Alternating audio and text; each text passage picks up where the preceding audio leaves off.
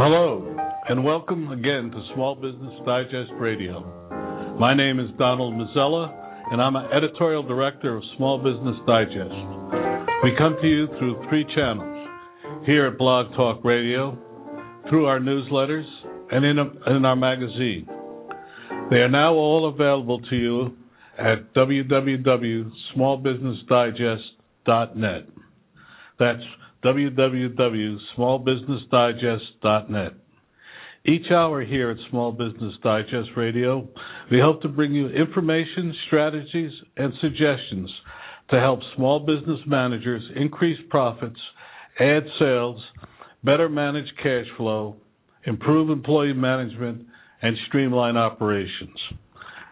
We have an exciting program this week covering how to better integrate your office operations and reducing uh, stress and uh, how to not to be afraid of the cloud. Our first guest is Aaron Weiss of HP, uh, which is driving to be more in, in, your office than a computer and a printer. Aaron, welcome to the show. Thank you very much. Uh, good to be here.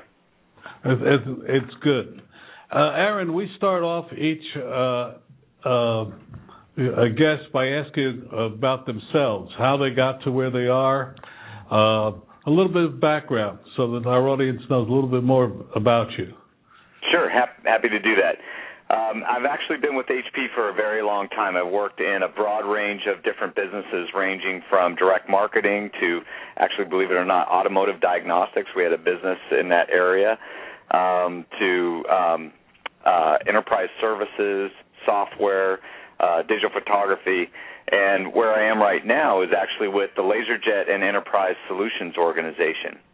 I'm the director of marketing for our software business. We have a, a pretty large software business focused on meeting the needs of our commercial printing customers. Um, so we have a, a lot of focus on customers ranging from the micro Soho to the uh, mid-market SMB all the way up to the enterprise customers. Uh, my primary focus throughout my career has been in marketing and uh, and business development, and um, really uh, really primarily uh, interested in in getting as close to the customer as possible. So the the roles that I've been in have been either customer facing or very focused on on uh, what we're delivering to the customer. Well, I dare say a majority of uh, our audience, either today or at some point in the future, had an uh, HP printer or HP computer uh, in in there. Um, yeah, I think that's. I think you know, just given our our market share in those in in uh, uh, the products that you mentioned, I think it's likely. so we're, we're here to, today to talk about. Um, what small businesses are really facing today. They're facing the, the cloud, uh, they're facing uh, changing technology, and uh, uh despite what people might think, they're not pioneers. They are people that like to uh, to follow where others go. Right. So, uh, tell us now what, what you see the problems for them are, and how you and other providers find the solution. Sure, you, bet, and and I think you hit the um, on a couple of important points when you're thinking about pain points for the SMB customer. Um, there's a, a lot of them are, are very uh, relevant to some of the key trends that are happening in the market today. Um, you, you know, uh, cloud computing is a big trend, and SMBs are curious about, you know, how do they get involved with cloud computing? Is it the right thing for their business? Is it secure? Mobility is a huge trend impacting all segments of the market, and then also a lot of of a, a shift from paper-based processes and workflows to digital workflows. Now, when you look specifically at, customer pain points, you know the SMB customers are saying, you know, I, could I could use help. Um, can you help me manage our workflow and and help simplify some of our business processes and and help improve our the efficiency in terms of how we run our business? Um, from a mobility standpoint, you know, mo- mo- mobile devices help the customer uh, help me as an SMB customer connect to my own customers um, how do I better integrate mobile into um, my day-to-day um, work processes and, and my day-to-day tasks? And finally, you know, one of the things that we know is critically important to the SMB market is how can I make a, a high quality impression with with my customers? How can I look like the big guys in terms of my marketing materials, in terms of how I present myself as a business? These are some of the challenges that we hear from our SMB customers, and and play a, a key role in terms of of the the products and and solutions that we bring to the market to help uh, uh, to help our SMB customers. Well. Um average customer. Uh, well, let's let's talk down uh, down market and talk about the under 100 employee uh, okay. uh, work, workplace. Uh, we have first we we had a, everybody connected with wires.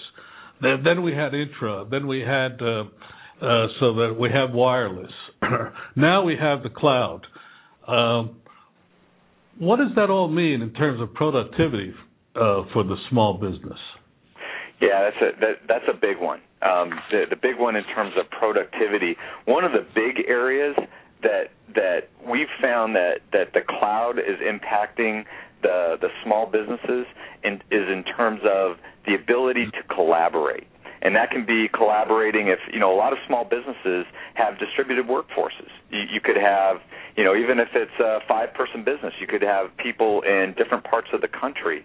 And one of the one of the real values that cloud based computing cloud based solutions particularly cloud based document management solutions can bring to a small business customer is the ability to improve collaboration, the ability to enhance how you manage day-to-day processes, either with with your coworkers or also with with external partners, agencies, vendors. Um, that the, the cloud can really help enhance the way that you work. You know, an, an example would be, for instance, contract contract management. Um, what we found is that our customers, uh, in the particularly in the SMB segment, are finding that they can dramatically enhance their ability to manage the contract process, putting contracts in place with vendors, with agencies, um, and so forth, even with other customers, um, through the use of cloud-based document management. Um, it, it, enables, you know, uh, the not just the electronic transfer, but things like version control, notifications, permissions, and sharing all of that can enhance that process, pull cost and time out of the process to get to what the SMB business owner is looking for. Well, what types of products now? Uh, um, uh, uh, when I think of HP, I think of computers and printers. But now, obviously, you're going someplace else. Yeah, that's that, that's a great point. And and you know the the reason we're going someplace else is because our customer needs are evolving. Um, we still deliver, you know, best in class, industry leading printers and PCs, like you mentioned, but the relationship that we have with our customers through that hardware has also shown us that our customer needs are evolving into areas where we believe we can add value. And you know, one of the things that HP has done is dramatically focused on enhancing the software portfolio that we offer to all of the customers in in the commercial um, markets segment. So, uh, particularly with our with our SMB customers. So, a good example, for instance, is we acquired a company called Autonomy. Autonomy enabled us to access some industry leading um, enterprise content management solutions and search technology that we've brought from the from the enterprise space to the SMB market in the cloud. So we've been able to take technology that's been proven with large enterprise customers and bring it brought it to the cloud um, for our SMB customers at a very very affordable price. Now what that does is it gives the uh, the SMB customer some very powerful tools to help manage their business and address some of the pain points associated with with some of their very document intensive processes today. Uh, uh, let's talk briefly so uh, our audience knows. What does autonomy do, and what, uh, how does it relieve the pain point? Sure. So uh, um, what autonomy autonomy had a uh, or has an enterprise content management solution called WorkSite. Um, WorkSite is a full-featured enterprise content management solution targeted at large enterprise customers. Now, what we did is is within the LaserJet uh, and enterprise and solutions organization, we collaborated with Autonomy to create a cloud-based document management solution that's based on the WorkSite technology and also includes Autonomy's IDOL search technology. And we created a new product called HP Flow CM Professional. So that Flow CM Professional is based on autonomy technology, includes HP technology, HP Labs technology for mobile capture, and uh, brings a whole slew of, of security features to help address um, concerns that uh, that we found the SMB customers can often have when they're looking at making the switch to uh, to the cloud. But uh, when you say that, are they uh, putting all of their uh, files into the cloud uh, using autonomy? Um, are they bringing all of their um, project management tools? Uh, I'm unclear, and I think my uh, audience would like a little bit of a clarification. Sure, absolutely. So um, the HP Flow CM Professional, which is based on autonomy technology, can take any document type um, that that the customers are currently using today. So their PowerPoint files, their Word files, their uh, MS Project files, all of the all of these types of files, a wide range of of file types are supported um, and can be um, uploaded to the cloud to their account uh, in their HP Flow CM professional account, and from there they can you know collaborate with their coworkers, with you know with other external agencies, vendors, and partners, and so forth. Um, they can manage their documents. They can use the uh, autonomy IDOL search technology to find the latest version of their documents. Um, they can share and publish their documents. Um, there's a whole range of, of different features and functionality that enables a collaboration experience that we think is among the best in the industry. So what you're in effect saying that uh, our days of printing out and filing uh, the paper um, uh, is is going to be diminished over the next few years. Well, you know, it's interesting because we've all heard about um, the uh, the paperless office, right? I think that was first written up almost 40 years ago in in Business Week as as a, a trend that that was going to emerge. And the, and the reality is, is it hasn't emerged. In fact, in in many of the business printing segments, um, paper has paper usage has actually increased.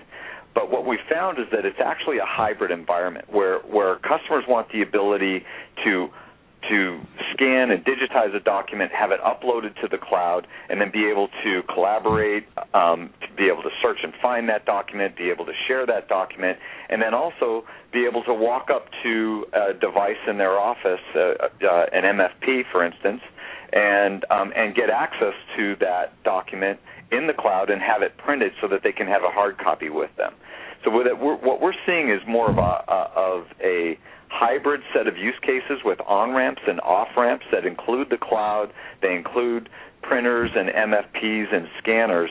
Um, it's not necessarily going just you know switching over to a completely paperless environment. Uh, Aaron, if the uh, audience wants to learn more about this and other products, where do they go? Right. So for um, for FlowCM Professional, our new cloud-based document management solution, they can go to www.hp.com slash go flow or flowcm pro, um, or they can just go to flowcmpro.com. And if they wanted someone to t- to talk to, who would you suggest? Well, we have uh, a, a whole set of, of channel partners that are ready to talk with the customers to help them make that move from uh, from on-premise solutions or paper solutions to the cloud. So um, they can um, they can reach out. First of all, go to the website and they, they can get more, ask for more information, or for uh, to initiate a trial and from there we will connect them with the uh, the the partner that is um, serving their their particular area. I want to thank you and hope you'll come back again soon. I'd be happy to do that. Thank you, Don. Any small business leader devotes much time to managing his or her business. Studies have shown that they often suffer from stress and put off medical treatment. Our next guest, John Koeberer, outlines the 10 steps to reducing stress. John, welcome to the show. Thank you, Donald. Um, it's a pleasure to be with you tonight. Okay, John, we start we start every guest by saying asking them to tell them a little bit about themselves. So our audience well, gets to know a little bit more about them. I'd be happy to do that. Uh, I've been in, uh, uh, I have a small business called the California Parks Company, which I started about 35 years ago. And it started as a small ski area in California and grew into a fairly significant hospitality oriented business throughout the state of California. And we concession for public agencies in parks for things like marinas and food service and gift shops and gas stations uh, all hospitality functions in parks that that that need uh, an operator where the agency is is really not capable of providing uh, that kind of service. And we've grown the business successfully, and uh, of course, uh, you know, I've, run into all the different kinds of stress that, that all the typical small business operators um, experience as they, as they go through their business lives, and especially difficult here in California with all the regulations.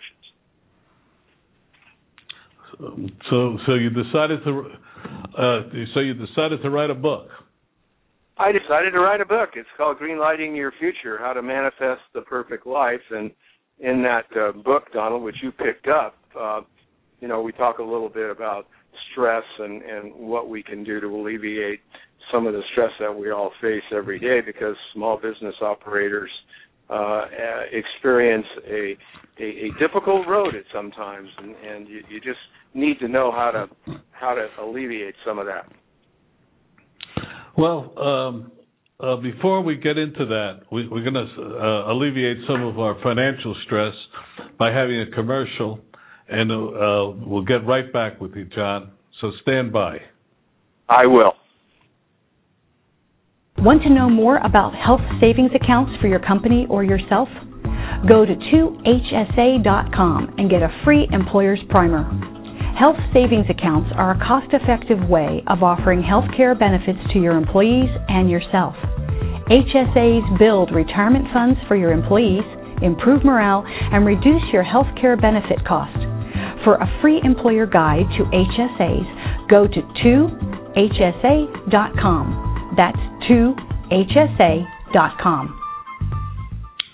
We're back here with, with John Koeberer, who's going to help us reduce some of the stress of our everyday lives running small businesses. Uh, John, uh, my first question to you are, what causes stress? Well, I, I think um, you know all the different pressures that you face as an operator coming at you, uh, sometimes all in one day, and and you just get exasperated trying to handle them all and and see your way see, see your way clear, and, and just getting out the door. Uh, you know, with offshore competition these days and uh, all the insurance costs rising, uh, regulations by government, and increased internal competition uh, HR issues, a huge one these days with stress claims and lawsuits, increased taxes, uh, health care issues uh, being so up in the air with Obamacare. There's just a myriad of, of things that you know come at you all at one time, and you just kind of wonder yourself, how do I handle it all? And it gets you down, and and you get frustrated, and you, you try to find a way out, and some people do, and some people don't. But there are some some things that that you can definitely do to help you along. And what are they? Well, we'll go through them, and I. Um, I I'm, I'm hoping you will, because your book is terrific, and well, um, thank you. I uh, but and I want uh, uh, our audience to hear about it because I think you you have some interesting ideas. especially for those that are uh, uh, running a small business? Yeah, well, thank you, Don. I appreciate that. Uh, green lighting your future.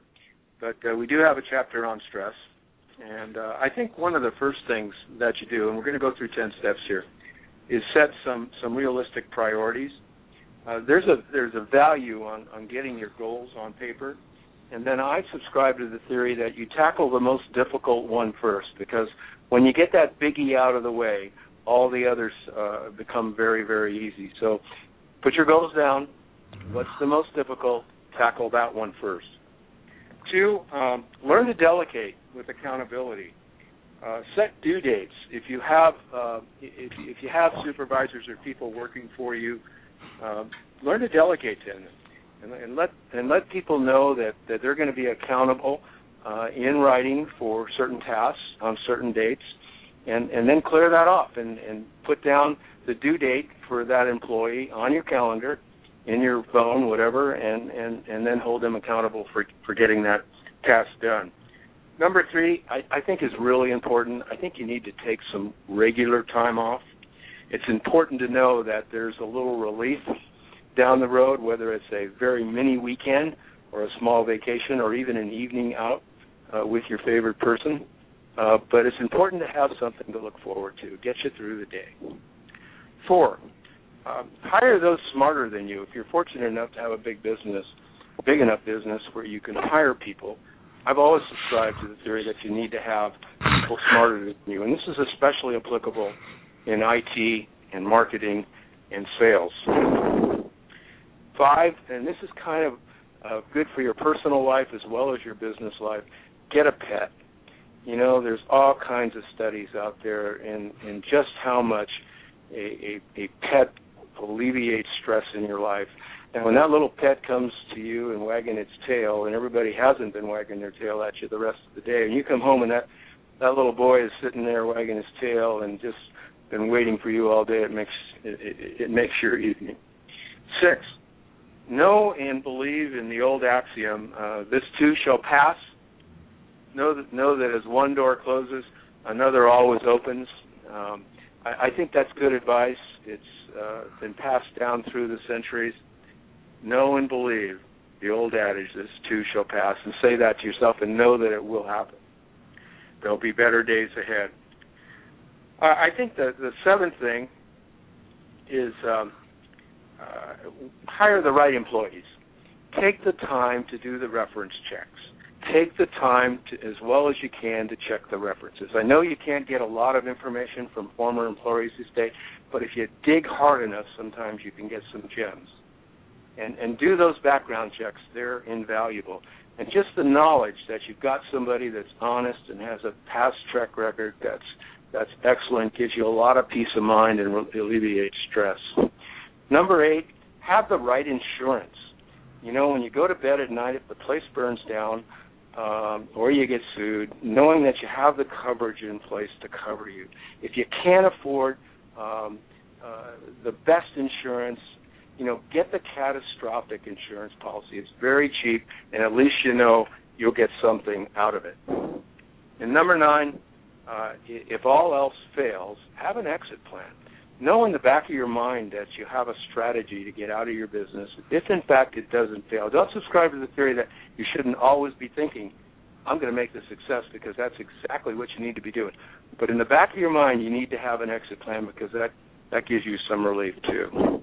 And ten, most importantly, and what I write about in green lighting more than anything else, uh, is imagine what a stress-free life would be for you as you go to work, and act that way it's important to have that emotional content because it creates, and I tell you all about this in the book, the kind of perfect life that you want. Imagine yourself as stress free. It will do wonders for you. So there's my 10 steps, Donald. I hope you like them. Oh, I, I do. I always have a couple of points. Uh, as you brought up each point, I, um, I, I think of a story I've, I've handled over the last couple of months which which uh, uh, which mainly say this survey said that people, uh, small businesses aren't doing this. Uh, for instance, the one about vacation. Uh, uh, a survey found that most small business leaders when uh, uh, they go on vacation, call back too uh, too often. Uh, another one about the. Uh, go ahead. Well, yeah, I have a real comment for that because I happen to be uh, in vacation um, on vacation in my vacation home in Oregon, and I uh, seem to be working. So there, there's there's real validity to what you're talking about. But I think what you have to do there is you have to set limits. Uh, when you do go on vacation or you go away, say, okay, if I have to work and stay stay uh, in, contact with my people, it's absolutely necessary. Then then you got to set limits on the time that you're going to work. Like I do, I set my mornings. You know, by 12 o'clock I want to be done and be doing something else. But th- that's the way I handle it. Well, well, that uh, that's uh, good advice and di- discipline um, that apparently a lot of the small business owners don't. But let's go. Uh, I'm trying to remember uh, that all of your points are so good, but uh, uh, talking about insurance, catastrophic. Another study I saw said that in, ti- in bad times, which we've been going through, insurance is one of the first things cut by many small businesses. Oh, that's uh, very true. You know, it, it's something. You know, there are so many requirements on small business that are imposed by government and regulators that insurance isn't one of them. In most cases, it happens to be in my business, but in most cases it isn't. So, you know, it's it's a it's a discretionary item. But in my mind, uh, you know, with the availability of catastrophic insurance, at least you can cover the big exposures and and take bigger deductibles. You know, you can afford to to pay for a loss and a deductible. Uh, you know that you can swallow and not lose your business. So there's two ways to do it. You can take bigger deductibles and you can, co- you know, cover yourself with catastrophic. But I would not go I would not go bare because you know you put your life effort into this thing, and to lose it all to a fire or to employ a lawsuit or something like that.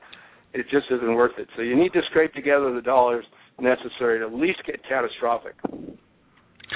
Well, um, let's go on to another uh, uh, interesting. Three of your points deal with hi- uh, hiring people, hiring people smarter than you, um, hi- um, hiring, uh, uh, checking the background uh, of them, and uh, the third one, uh, let them do their job.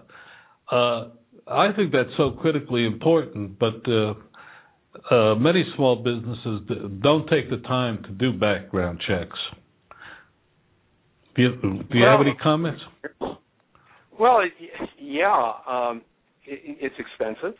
Not everybody can afford it, but I uh, maintain that it's it's one of those necessary expenses because I have been burned and I've learned that lesson a couple times. So now, uh, where where I have a position open that uh, that has some exposure, uh, you know, handling money or trade secrets or whatever the situation may be, I've just found that it's it's just worth it to, to do those background checks.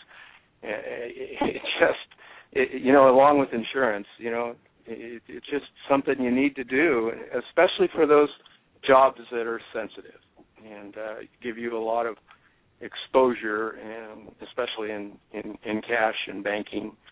There's another way. Uh, you know, the internet is a great uh, is a great source to find out almost anything about how to how to run businesses, including how to alleviate stress and how hiring practices. There's a lot on the appropriate hiring practices and the questions to ask and interviewing techniques to get the most out of your people. So I encourage people to go to the internet.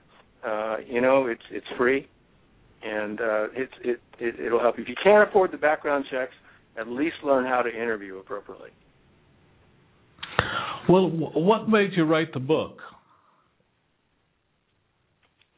What made me write the book? You know, um, I've I've been so fortunate in my life, Donald. I, I've lived uh, uh, a life that has been um, uh, very fruitful um, uh, it, it's it's been an enjoyable time, and I I wanted to share my secrets with people that might benefit in the way that I have because I have learned to appreciate uh, everything I have in my life, and I've learned how to create uh, a perfect life, and I, I, wanted to share that knowledge uh, with other people, especially uh, people that are struggling in, in small businesses like I did for so many years until I learned the secrets of manifestation. Well, uh, we we glad. Uh, I know uh, personally myself. I I uh, read read your book before this, and I felt uh, uh, I I wanted to do all of those things that you said. Um, the toughest thing I've had to learn to do is leave the phone at home. Uh, uh, and some of the other ones, tackling the big big project first. But uh, of of all of them, which which of these uh, do you think is the most important for people to remember? Well, I think the last one. That's an easy one because that's what the rest of the book is all about. It's about how you manifest things in your life uh, that you want, and you want your business to be successful, and everything else. And there are techniques uh, for doing that, but it really gets down to to one central um, uh, theme or idea, and they call it the secret of the universe. And it's been written about for centuries. It's in the Bible. It's all the great spiritual leaders throughout time have have talked about this one universal secret, and and that is uh, you become what you think about. Uh, that's the simplified version, and you know it, it, there there are a lot of ways to use that secret, uh, and and I talk about that in my book. But if, if you just remember one thing out of this out of this interview, it's you become what you think about, and it's so very true. Over the it just is a it's a golden rule through the centuries. It's as sacred as do unto others as you would have them do unto you, and it, it's that sacred. So hmm. that's uh, that's what I write about, and um, you can learn the techniques and uh, uh, through reading the book, and it works. I just know it works. It does work. How can people buy your book? They can go to Kindle, uh, Amazon. It's available. Um, Greenlighting Your Future: How to Manifest the Perfect Life. Uh, that's how you get it. Uh, what's the uh, uh, your website for your company, and how can they reach you? That's a question okay. they always ask me. Sure, it's www.cal c a r parks p a r k s co c o dot com. So it's jk. It's www.calparksco.com. Me individually, it's jk at calparksco.com, and they can they can email me. John, thank you very much for, for what I, I consider an inspiring uh, talk. Uh, well, thank you. Uh, I enjoyed your book, and I hope others will, will buy it as well. Thank you. Thank you so much. I appreciate it. Uh, we really thank you, and we're going to go to a commercial break and then back with our next guest. Just how dangerous is social networking? Use of websites like Facebook, Twitter, and YouTube are all the rage. But what are the downsides of this new technology? The incidents of bullying, stalking, harassment, and inappropriate content are increasing. Just how dangerous is it? What can you do to protect your child and yourself from it? Go to protectivecountermeasures.com for a free hour long video on the dangers of social networking. That's protectivecountermeasures.com for your free hour long video. We have we have an interesting, free flowing um, program tonight. We have James Morehead on as our next guest. James, come on in and uh, jo- join the fun. Sure. Uh, I'm James Morehead and head up uh, product management and corporate marketing for Support.com, and happy to be on the show tonight. Well, I'm, I'm uh, we're happy you're here. Uh, t- we always start uh, th- this segment by asking a little bit about your personal background before we get into what uh, what you came to talk about. Sure. Well, I'm, I'm uh, my background going way back, computer engineer who got an MBA started in software development and then went through a variety of, of roles that ultimately led to uh, leading up product management and marketing for support.com and along the way learned a lot about um, software industry about telecommunications mobile networks and uh, also the challenges that enterprises and small businesses face and making their businesses run efficiently. So that's where I find myself now. And uh, uh, tell us a little bit about uh, what your your product does and how it uh, it can help a small business uh, earn more money. Sure. Yeah, so we uh, provide remote technology support solutions, and we provide those primarily to companies that in turn enable small businesses to uh, to better uh, support and get value from technology. So we don't directly sell to small businesses, but the companies we work with, and those are uh, large service providers, retailers, technology companies, take advantage of our of our solutions to better deliver technology support and cloud services to their small business customers. And um, particularly in the area of cloud services, that that's an area that that provides small businesses a terrific opportunity to get some of the same benefits that large enterprises do from a technology perspective that really wasn't possible uh, five to ten years ago. Well, uh, small businesses right now are changing over to the cloud, but very reluctantly. Um, uh, wh- why should they not be afraid of the cloud?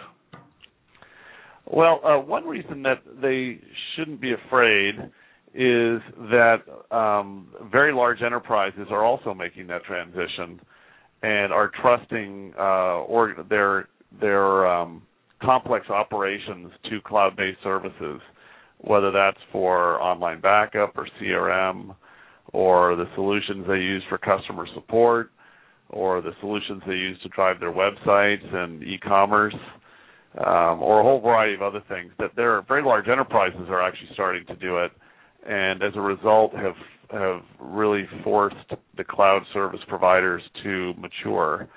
And as a result, I think that there's no need to worry about the robustness of the solutions. And for small businesses, the in if you're not going with a cloud-based solution, then you are one way or another taking on the burden of what normally an IT department would handle, which either means it's not practical and you don't do it, or you're spending time being an IT department when you really should be spending time growing your business. Because most small businesses can't afford an IT department. Well, that's that's the argument people use, and it's a good one. And uh, in fact, uh, uh but uh, some people are are afraid that they're they're putting things up there and uh, everybody can get at them, etc.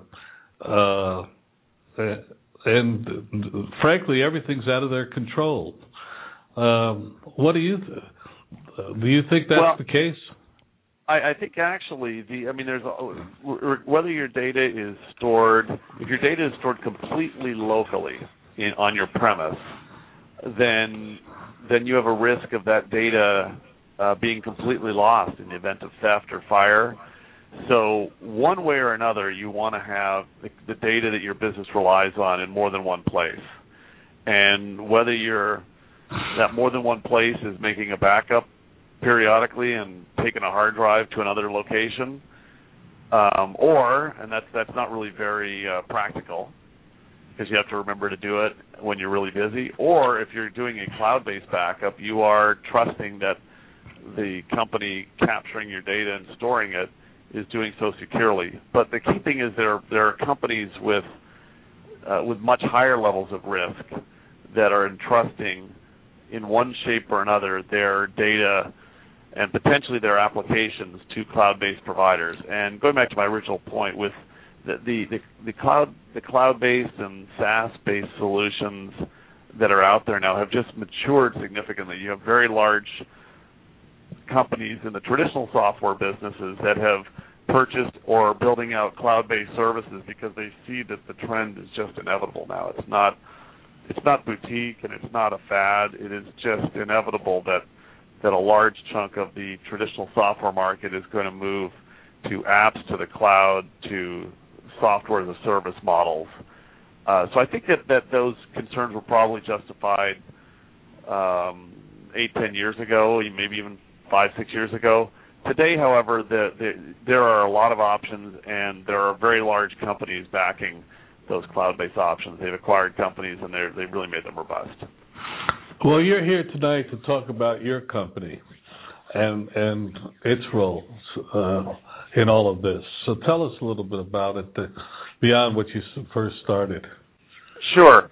So um, w- w- the the technology challenges and questions that companies have uh, that that go beyond just the application itself. That's really where we step in. So at support.com, we enable uh, service providers, retailers, and technology companies to craft uh, programs that include both a service or offering, in this case, a cloud service, and then wrap around that the technology support that you may not get right out of the box. And I think that's one legitimate criticism of of some cloud services is that they don't necessarily have fully built out real-time interactive support to help companies actually get value from their services. And that's where we can step in and play a role. So if your broadband service provider um, has a premium support offering, and, and, there's a good chance that that's provided by us uh, behind the scenes. We we are a you know our brand is known to the companies that build premium support offers with us. Mm-hmm. We are not a direct brand in that sense. We're a business to business brand, so we're we're an ingredient within offers that other companies are doing. So so I think that um, that in terms of the small businesses listening to this webcast, you know, you can come to our website and learn about us. Um, however, it's not likely that you would be a direct customer of ours. You would indirectly be a customer, uh, take advantage of our capabilities by working with uh, some of the mobile service provider or the service providers or um, or retailers that we that we work with, which are name brands. And on our website, there's a list of some of the companies that have partnered with us uh, to deliver uh, premium technology support offers.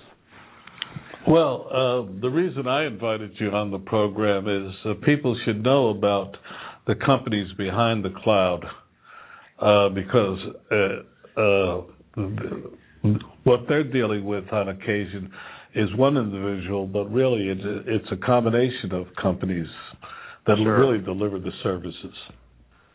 So me, maybe maybe something that could be helpful since you've you've raised um, some some what I think are very natural questions around security and risk. Uh, the, the technology we we provide to our partners for tech support is actually cloud based, and I think there's a there's um uh, not necessarily a good understanding of what that means. So, what does uh, software as a service SaaS or cloud based service really entail? Well, it's a service that is delivered out of a web browser and uh, because it's out of a web browser, you you can avoid having to deploy servers and technology and maintain it in your organization. You can avoid having to deploy and upgrade and maintain software on the desktop. You can just go to a browser from any computer, and if you log in, you're securely accessing a, uh, a technology that's running off a, a, off the cloud. So, what does off the cloud mean? In our case, it means that we have servers in multiple locations with the data of each customer uh, securely partitioned so that you know our a, a broadband service provider partner of ours uh, their data is completely sequestered from a retail partner and and we take on the responsibility of having that data secure of having it in multiple places of having it in in facilities that are insulated against uh, fire and earthquakes and all sorts of other natural disasters um, because we have a responsibility for our the software that drives our service being up all the time, and that really applies to any mature um, provider of a software as a service or cloud-based offering. Well, you know that's one of the more complete uh, answers I've heard in a long time. Um, you know, uh, people are a little bit confused. Uh, small business, SaaS, SAS, et, cetera. And I think right uh, and, and the cloud. Uh, I had one uh, uh ISP provider uh, say to me that the cloud is really old fa- uh, things that we've done before, but I don't believe that's the case. Um, I, I, think we're really into a new generation. Would you agree?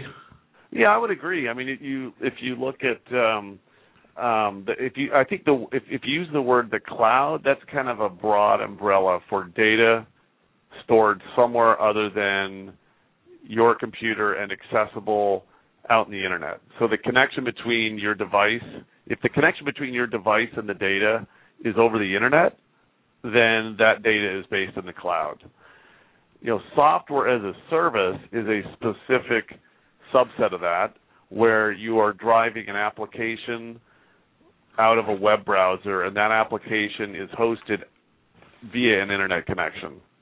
So, you know, the cloud I view as a broad term for just storing data up in the internet uh, in a secure way. And software as a service is an application that runs out of a web browser, running off a, a web server off out in the uh, in the internet somewhere. And and in a sense, software as a service is an evolution of, of ASP, application service providers, and other terms that have been used in the past. But I think that this is not again a fad. I think software as a service is, is very well established now, and you've got really large traditional software companies that are moving to that model. And as a result, uh, I think it's unlikely that that term is going to be replaced by something else. Although, you know, in the technology industry, uh, everybody loves to create acronyms, so who knows? Maybe they'll come up with a new one. But I think it's it's evolved to a point where it's going to stick around for quite a while. Well, let me ask you a different question. The internet is based on ver- uh, uh, uh, on com- there has to be some computers on the ground someplace around the world, thousands, if not millions, of them now. Where are the cloud computers? Or yeah, are they so they the are. same com- yeah, there there are servers sitting in data centers, and there's a whole variety of ways that that's done. Uh, some of the very large cloud services, and in a sense, um, LinkedIn is a cloud service, right? Uh, it's a cloud service that people don't, for the most part, don't directly pay for, but they can. But it's a cloud service. They're of the scale that they likely, I don't know for sure, but they likely have built up data centers where they host the servers that they need to host. Facebook would be the same thing. Uh, Google certainly has massive data centers where they store all kinds of data. Uh, for someone, uh, uh for support.com, you know, we're not of that scale. We're a relatively large company um, you know, generating about $20 million of revenue a quarter profitably. But we we take advantage of of companies who specialize in running data centers, and we basically carve out a section of servers, and we work with we have multiple locations so that we're geographically insulated. And in that case, there are there are cloud companies whose job is specifically to host and manage and run servers that other companies put their applications on. But at the end of the day, a cloud service or a software as a service application, they run on servers that are sitting in data centers that are accessed over the internet uh, securely over a variety of ways. But it still comes down to servers sitting somewhere. That that is really no different. Uh, it's just that they they are accessed over the internet rather than over a a local intranet. Uh, can I? Uh, I want to ask you one more question, if, because uh, you clearly know your subject. Uh, but how do these uh, service centers make money? Uh, you know, if, there's computers all over the place. I'm wondering who pays for it all. Yeah, so you know, in our case, is to be uh, we we have to pay for access to servers that are uh, that are managed by uh, these third-party companies. And how do they make money? Well, they have to they have to actually purchase hardware and capitalize it. They have to purchase licenses for software, and they have to recoup those costs in a way that's profitable. Now, since they're doing that for multiple companies and likely sharing that hardware with other companies or sharing parts of the infrastructure, the buildings and the air conditioning and all that other stuff with other companies, there's it can be to a certain point more efficient for a company like us to um, to lease space out of a data center than to build one of our own. At a certain point in our evolution, it, it may make sense to build our own data center, which requires hiring people, additional people, and uh, getting real estate and all those other things to house the servers. So there's a point of scale where, um, at least on the you know the clouds um, cloud hosting of servers that it that it may not make sense to do it. But that's uh, that's a balancing act. The, the another example, the the w- when we deliver premium technology support, we have technicians that answer the phone, and the uh, we use a cloud-based phone switch, um, all voice over IP, because it was more efficient and more cost-effective than us purchasing phone switch hardware and hosting it ourselves. Uh, so we actually made a choice about our phone switch and chose a cloud-based solution because it was more cost-effective than than running the whole thing ourselves. Um, w- uh, one more question: Do you think a, a small uh, the cloud enables a small business that, as it grows, to to do it more easier and more seamlessly? because they don't have to keep doubling their capacities, et cetera?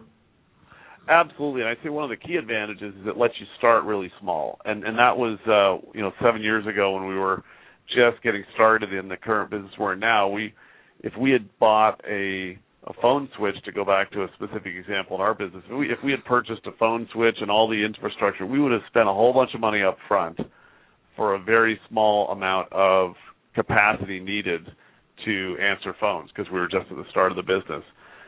You know, seven years later, we've got you know a massive amount of volume of phone calls that we're dealing with every day on tech support issues, and as we've scaled up, we have scaled up to that volume over time rather than having to overbuild up front, and uh, that is definitely a major advantage of uh, for for for comp- for any company potentially, but in particular small businesses who are much more hand to mouth uh, and cash based that they can only pay for what they're using. And they don't have to buy capacity or software licenses that sit on the shelf uh, and don't provide any benefit other than just taking a whole bunch of capital up front. So that that is definitely a, an advantage. You know, the software as a service is a is is more of a subscription pay as you go offering in its very nature than the traditional enterprise software, you know, spend a bunch of money, hope you use it over time. So that that it's a completely different approach, and it it, it really reduces the risk, and it and it, it potentially uh, also reduces the upfront cost for customizations and service professional services and the other things, and deployment fees. Like a lot of that goes away because uh, I, I saw a quote somewhere that you know with software as a service, companies are accepting that that they're getting 80% of what they want and maybe they can get another 10% through some configuration, but there's 10% of really custom stuff that they're willing to live without because they get the benefits of of a solution that works right away without it taking six months to implement. Uh, yeah, I, I don't know for the rest of our audience, but it's been an illuminating uh, few minutes with you. If they want to get in touch with you, how can they do that? So the best way to learn more about support.com is to uh, to visit our website, and then uh, within our website we have uh, we have white papers, we have a blog, a very active blog that that has additional items on this subject.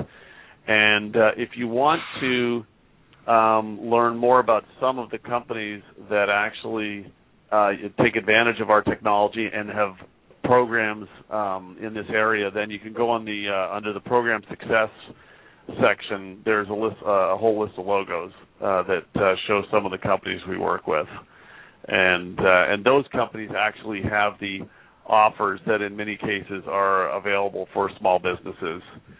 Um, again, we don't directly market to small businesses. We provide technology and and uh, and really high quality technicians that uh, in turn provide services through these partners that we work with. Well, thank you for again a very interesting uh, discussion, and uh, hopefully come back sometime. Yeah, absolutely. Enjoyed talking to you. Appreciate the great questions, and uh, hopefully it was useful. I'll Be happy to to talk to your uh, to your listeners again.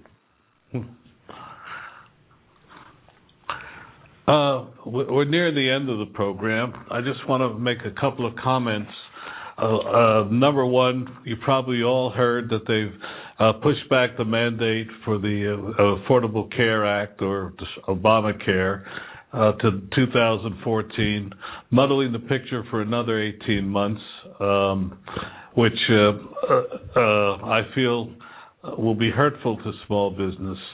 Uh, I saw two surveys today. Uh, one, uh, one, indicating that Uh, small business confidence is up slightly, but still not near where it was um, uh, pre-recession. Uh, equally as important, revenues for small business are still not have still not reached pre-recession levels, though they went up again last month for the third month. There's hope on the horizon, but we still have a long way to go. For all of us here at Small Business Digest, and again, you can uh, uh, hear this program, uh, sign up for our newsletter, sign up for our magazine at smallbusinessdigest.net. Uh, for all of us, good night.